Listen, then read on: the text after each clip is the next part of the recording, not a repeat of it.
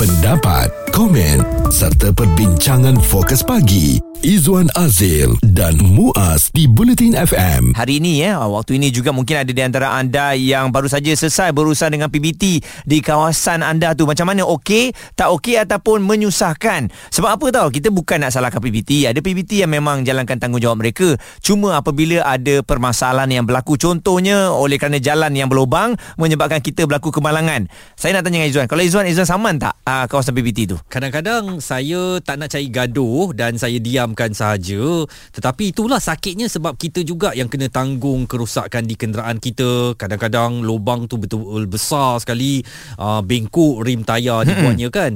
Tapi tak pernah pula saya terfikir untuk menyaman uh, pihak berkuasa tempatan. Berbeza dengan seorang lelaki di uh, dalam Majlis Perbandaran Kajang yang menyaman P B T-nya selepas keretanya rosak terlanggar lubang, uh, dan dia kata dia terpaksa berkorban masa, tenaga dan berdepan pelbagai kerana birokrasi serta dasar pihak berkuasa yang tak masuk akal sebelum berjaya menang kes itu. Selepas dibayar pampasan dua ribu sembilan ratus lapan puluh ringgit daripada pihak insurans P B T, Doktor Faruzi Ahmed ya kini menyuruh orang ramai untuk mempertahankan hak mereka. Jadi kalau kita yakin benda yang kita buat tu adalah betul, kenapa tidak untuk kita kenakan tindakan kepada pihak berkuasa tempatan? Tapi ini memerlukan suatu keberanian, mm-mm, kerana macam-macam kerenah yang akan anda hadapi. Hadapi isu jalan berlubang di Malaysia ni bukan benda baru ya. Kami juga menerima surat terbuka rakyat kepada kerajaan yang uh, melahirkan kegusaran hatinya lah ya, mm-hmm, akibat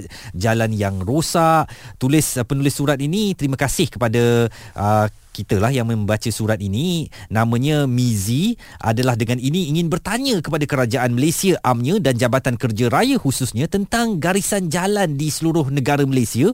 Berapa nilai untuk buat garisan jalan yang baru? Susah sangat ke pihak J K R hendak membuat garisan uh, jalan yang baru apabila garisan sedia ada sudah uh, pudar? Itu satu daripada surat yang kami terima. Dan satu lagi aduan juga dibuat uh, kualiti jalan di pusat bandaraya K L yang teruk, dan uh, katanya saya mohon agar D B K L ni segera baiki jalan di sekitar pusat bandaraya yang tidak rata dan ada yang berlubang. Sebab uh, K L ni menjadi lokasi tumpang pelancong lah ya. Jadi keadaan jalan raya yang teruk ini menjejaskan imej Kuala Lumpur. Apakah dengan keadaan jalan yang buruk ini kita sanggup untuk saman kerajaan atau pihak berkuasa tempatan seperti yang dilakukan oleh seorang pengguna jalan raya tadi, Doktor uh, Faruzi Ahmed yang mm-hmm. menang kes beliau? Berani ke tak berani kita untuk melakukan tindakan undang-undang kepada kerajaan atau pihak berkuasa tempatan? Dan sekarang ni Izwan, persoalannya adakah jalan kita ni okey ataupun tidak? Ha, ini antara kajian Malaysia berada di kedudukan kedua belas sebagai negara yang memiliki kualiti jalan raya yang teruk, ha, menurut kajian firma pendidikan pemandu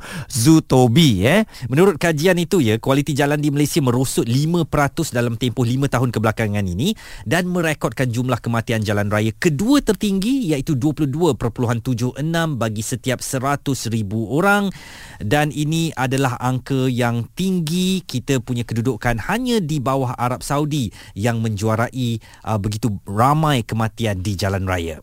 Jadi kajian yang telah pun dibuat, dan saya kadang-kadang bila terlanggar lubang saya memikirkan satu je Zuan. Saya rasa memang P B T ni saja je nak biarkan jalan ni berlubang supaya rakyat Malaysia ni jangan bawa laju. Sebab kita tahu kalau jalan cantik nanti orang racing pula. Jadi jom ramai-ramai kita saman P B T kita. Anda oh. berani atau tidak? Suarakan pendapat anda bersama Izwan Azir dan Muaz Bulletin F M. Kami membawakan isu ini apabila ada seseorang ini yang uh, dia berani Izwan untuk mengambil tindakan terhadap uh, kerosakan jalan raya yang berlaku sehingga keretanya rosak, dan dia saman uh, pihak P B T. P B T tengok memang betul uh, kesalahan tersebut daripada mereka dan mereka telah membayar pampasan kepada individu tersebut. Saya tak pasti kalau ini kes pertama seorang rakyat menang kes kepada kerajaan berkaitan dengan aduan kerosakan jalan raya ini, tetapi dalam zaman yang semuanya boleh didedahkan di media sosial sekarang, ini antara yang menarik perhatian kerana ia bagaikan membuka mata kita bahawa kita berhak untuk mengambil tindakan undang-undang kepada kerajaan sekalipun sekiranya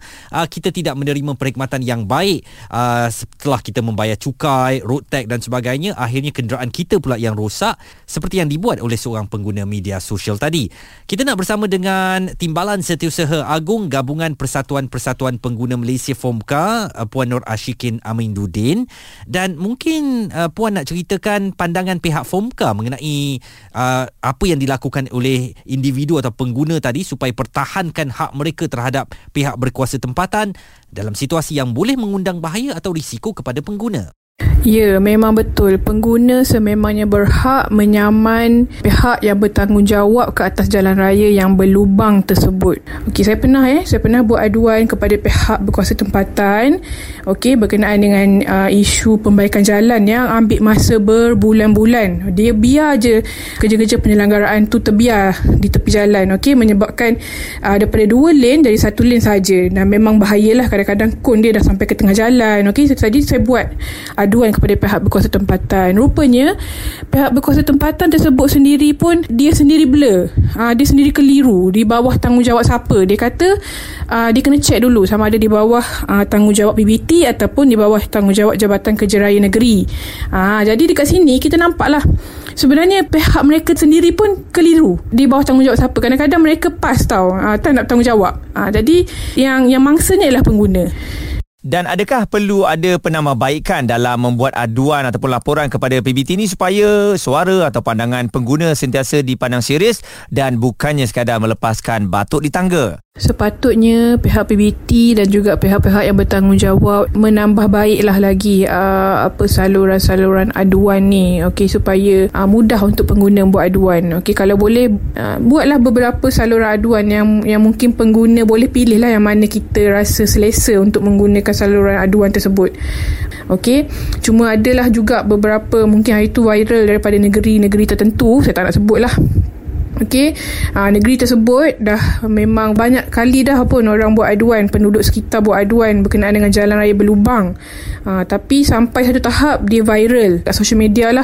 Ha, barulah pihak P B T tersebut datang betulkan balik jalan. Okey, tapi yang saya frust sangat, dia cuma betulkan jalan yang viral saja. Sedangkan di di tepi-tepi jalan raya berlubang tu ada lagi ha, jalan raya berlubang. Di tepi tu je. Okey, tapi dia tak betulkan yang tu. Dia cuma macam yang kata itulah, macam sekadar melepaskan batuk di tangga lah, apa, kena ketuk baru di jalan. Tapi tu pun dia repair apa yang viral sajalah. Puan Nur Ashikin Aminuddin, beliau adalah Timbalan Setiausaha Agung Gabungan Persatuan-Persatuan Pengguna Malaysia FOMCA. Sebenarnya kita telah membiasakan diri kita, ya Muaz, bahawa ala jalan kita dah memang macam tu, hadap sajalah asalkan aku sampai ke destinasi. Jadi sebenarnya kita tak tahu pula bahawa kerajaan telah memperuntukkan sejumlah wang eh, kepada pihak berkuasa tempatan untuk mereka menguruskan jalan raya-jalan raya ini. Jadi entah ke mana wang itu pergi dan jalan raya tidak um, diselenggara dengan baik. Dan kita pula rakyat bagaikan kata, alah, ni dah memang Malaysia, ni bukan Singapura, negara besar kan, biasalah tu lopak sana lopak sini kan. Kita menghalalkan pula uh, daripada sepatutnya kita dapat jalan yang baik. uh, Jadi itulah sikap yang kita tak mahu. uh, Sepatutnya kita kena berani untuk ambil tindakan kepada pihak berkuasa tempatan. Dan saya rasa dengan kes yang telah pun dikongsikan tadi, sebenarnya bukan kita nak salahkan P B T, tapi lebih kepada memberi kesedaran kepada mereka agar aduan kita di Uh, cepat-cepat dapat uh, diselesaikan, mm-hmm. dan uh, jalan raya itu dapat diperbaiki demi keselamatan bersama, Izwan. Kalau kereta kita yang rosak tak ada masalah, tapi bayangkan kalau ia melibatkan sampai kehilangan nyawa, lagi-lagilah susah untuk P B T itu nak menjawab nanti eh. Jadi kita harapkan, kita tak nak uh, sampai kes sama menyaman ni, tapi aduan yang kami berikan tu uh, dapat diterima dan masalah tu dapat diselesaikan secepat mungkin lah. Jangan sampai seratus laporan yang diberi, uh, jangan sampai seratus aduan dah dibuat tapi tak ada tindakan. Uh, seorang pengguna media sosial, Wong Nun Kong, menulis ya, the process to make such claim must be a simple process. Example, just by filling a claim form at the municipal council office. After all, all councils have protection from insurance. Tetapi saya tertarik, Muaz, dengan satu lagi yang ditulis oleh Kang Eng Tan ini. Uh, beliau memuji bagaimana pengguna media sosial tadi menang ke atas P B T.